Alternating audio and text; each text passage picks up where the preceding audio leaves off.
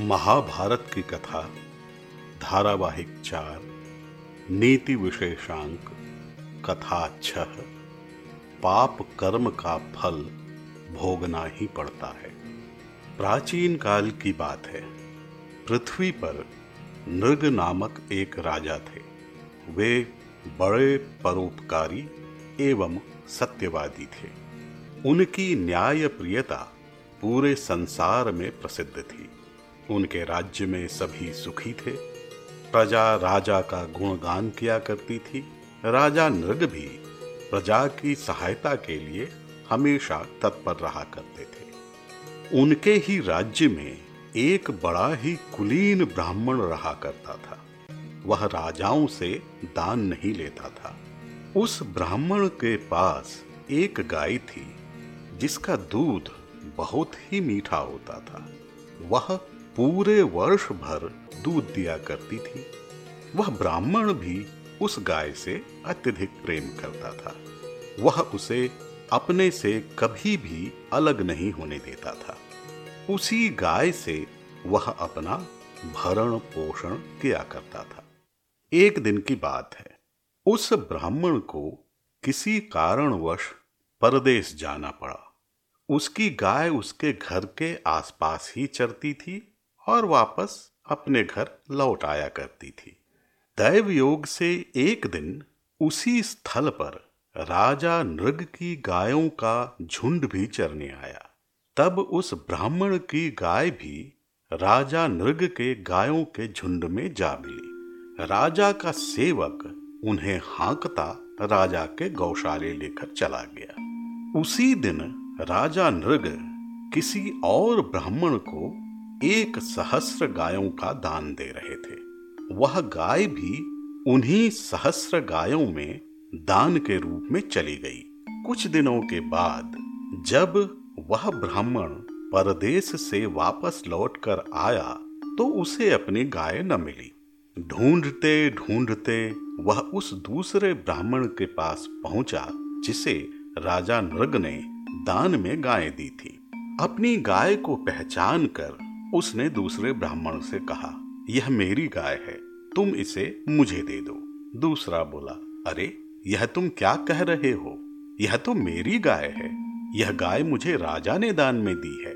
पहला ब्राह्मण बोला, किंतु यह कैसे संभव है? यह गाय मेरी है। दूसरा बोला, असंभव, यह गाय राजा ने मुझे दान में दी है। पहले ने कहा, किंतु मेरी गाय राजा तुम्हें कैसे दान में दे सकते हैं? तुमने अवश्य ही कोई कपट किया होगा। दूसरे ने उत्तर दिया, मैंने कोई कपट नहीं किया। यदि तुम्हें विश्वास नहीं होता है तो तुम स्वयं जाकर राजा से पूछ लो। दूसरे ब्राह्मण के ऐसा कहने पर भी पहले ब्राह्मण को उसकी बात पर विश्वास न आया और बोला, देखो भाई, मैं कोई विवाद नहीं करना चाहता। यह मेरी गाय है और मैं इसे अपने साथ लेकर जा रहा हूँ। नहीं नहीं, तुम ऐसा नहीं कर सकते। राजा के द्वारा दी गई गाय तुम्हारी नहीं हो सकती। दूसरा ब्राह्मण भी अडिग रहा। इस प्रकार दोनों में वाद विवाद होने लगा और एक दूसरे पर दोषारोपण से उनके मध्य झगड़ा होने लगा। दोनों ही हठी थे और दूसरे की बात सुनने को तैयार न थे। जब कोई हल न निकला तो अंत में उन्होंने विचार किया कि इस बात का निर्णय राजा के पास जाकर ही हो सकता है। और वे दोनों राजा नृग के पास गए। राजा नृग ने दोनों ब्राह्मणों की बात सुनी और तुरंत आदेश दिया कि इस बात का पता लगाया जाए कि क्या सही है और क्या झूठ।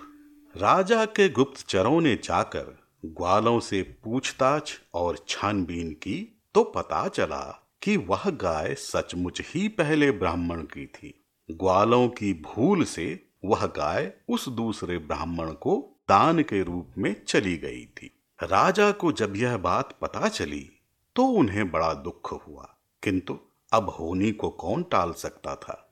उन्होंने इस भूल को सुधारने का निश्चय किया। उन्होंने दान लेने वाले ब्राह्मण से कहा, हे ब्राह्मण देवता, हमारे सेवकों की भूल से इस भले ब्राह्मण की गाय आपको दान में चली गई है।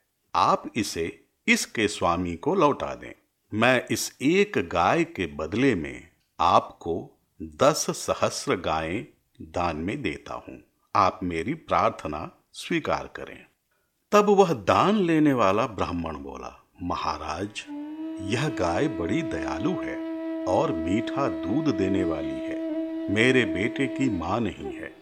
उसका पालन पोषण करना मेरे लिए कठिन था। किंतु जब से यह गाय आई है, वह केवल इसी गाय का दूध पीता है। अब मुझे कोई कठिनाई नहीं है। अतः उस नन्हे से बच्चे के प्राण बचाने के लिए मुझे इस गाय की आवश्यकता है। इस कारण मैं इसे नहीं दे सकता। राजा निराश हो गए। वे उस ब्राह्मण को कष्ट नहीं देना चाहते थे।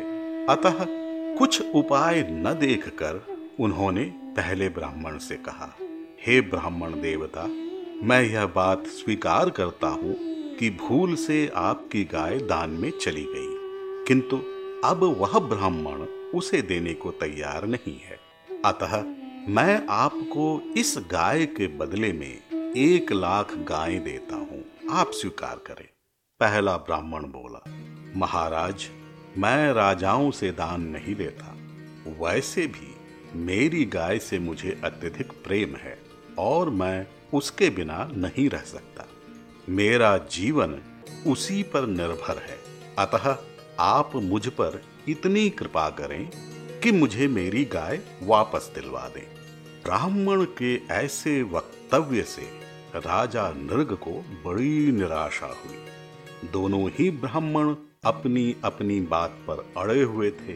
एक गाय देना नहीं चाहता था और दूसरा अपनी गाय के अतिरिक्त कुछ भी लेने को तैयार न था। परिस्थिति बड़ी विकट थी। दान को पुनः वापस लेना संभव न था। अतः उन्होंने पहले ब्राह्मण को समझाने के प्रयास करते हुए उसे भांति भांति के प्रलोभन दिए, किंतु वह न माना। तब राजा ने उसे अपने राजपाट का हिस्सा तक देने की बात कही और कहा, हे ब्राह्मण देवता, आप बुद्धिमान हो, मुझसे भूल हो गई है। किंतु मैं आपकी गाय लौटाने में असमर्थ हूँ। मुझे अपने पाप का प्रायश्चित करने का अवसर दें और चाहें तो मैं अपने राज्य का एक हिस्सा आपके नाम करने को तैयार हूँ। आप इसे स्वीकार कर मुझे कृतार्थ करें। वह ब्राह्मण राजन, मेरी गाय ही मेरे लिए सब कुछ है। वही मेरी आजीविका का एकमात्र साधन है। मुझे वह दिला दें, इसके अलावा मुझे कुछ भी नहीं चाहिए। इस प्रकार वह ब्राह्मण केवल अपनी गाय की मांग पर ही अडिग रहा। राजा के सारे प्रयास असफल रहे। उधर वह ब्राह्मण राजा के प्रलोभनों से बड़ा निराश हो गया। कुछ समय पश्चात उसे अनुभव हो गया कि उसकी गाय उसे अब नहीं मिल सकती थी। उसका प्रयास व्यर्थ जा रहा था। तब उसका निश्चय पक्का हो गया कि उसे वहाँ न्याय नहीं मिल सकता था। और वह राजा से बिना कुछ कहे वहाँ से चुपचाप चला गया। राजा नृग को यह देखकर अत्यधिक पीड़ा हुई कि उनकी भूल के कारण एक ब्राह्मण को न्याय न मिल सका। वे चाह कर भी उसकी कोई सहायता न कर सके। किंतु उनके हाथ में भी अब कुछ नहीं था। वे अपने भाग्य को कोसते रह गए। उधर वह ब्राह्मण जो एक बार गया, फिर कभी राजा के पास वापस न आया। राजा इस बात से अत्यधिक दुखी रहा करते थे। किंतु समय के साथ सब कुछ भुला दिया जाता है। राजा नृग भी इस घटना को धीरे धीरे भूल गए और राजपाट में मन लगाकर रहने लगे। कुछ वर्षों पश्चात आयु पूरी हो जाने पर राजा की मृत्यु हो गई। स्वर्ग के मार्ग में उन्हें यमराज मिले। यमराज ने उनसे कहा, राजन, तुमने बहुत पुण्य किए हैं, किंतु अनजाने में तुमसे एक पाप भी हो गया है। उस पाप को तुमको भोगना ही पड़ेगा। चूँकि तुमने अधिक पुण्य किए हैं, अतः मैं तुम्हें यह अधिकार देता हूँ कि तुम जिसे पहले भोगना चाहो, उसे भोग सकते हो। राजा नृग ने कुछ सोच विचार कर कहा, प्रभु पहले मैं पाप ही भोगूँगा और उसके बाद पुण्य का उपभोग करूँगा। राजा के इतना कहते ही वह सीधे धरती पर जाकर एक बड़े गिरगिट के रूप में गिरे। गिरते समय उन्हें यमराज का स्वर सुनाई दिया, राजन, तुम्हारे पाप का दंड यह है कि तुम्हें एक सहस्र वर्ष तक गिरगिट के रूप में धरती पर ही रहना पड़ेगा। एक सहस्र वर्षों के उपरांत भगवान श्री कृष्ण की कृपा से तुम्हें मुक्ति मिल जाएगी। उसके उपरांत तुम अपने पुण्य भोग सकोगे। इस प्रकार राजा नृग एक सहस्र वर्षों तक द्वारका के पास एक कुएँ में एक विशालकाय गिरगिट के रूप में रहे। एक दिन की बात है। द्वारका के कुछ बच्चे उस कुएँ के पास खेलने गए। उन्होंने घास पात हटाई तो उनकी दृष्टि उस विशाल काय गिरगिट पर पड़ी। उन्होंने कभी भी इतना विशाल काय गिरगिट नहीं देखा था। उनकी उत्सुकता बढ़ गई, किंतु उसकी विशालता देखकर पहले तो वे भयभीत हो गए। फिर उन्होंने साहस किया और उसे छेड़ने लगे।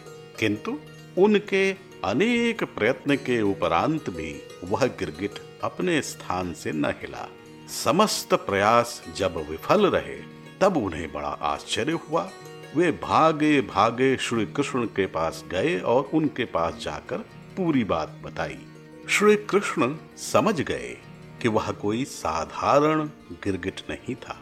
इसमें अवश्य कोई न कोई रहस्य था। अतः वे उस कुएँ के पास गए और उस गिरगिट को बाहर निकाला। जैसे ही वह गिरगिट बाहर निकला, उसका रूप बदलने लगा और वह राजा नृग में बदल गया। तब श्री कृष्ण ने पूछा, राजन, यह आपकी ऐसी दशा किस प्रकार हुई? राजा ने पहले श्री कृष्ण को प्रणाम किया और उन्होंने अपने जीवन की पूरी कथा सुनाई।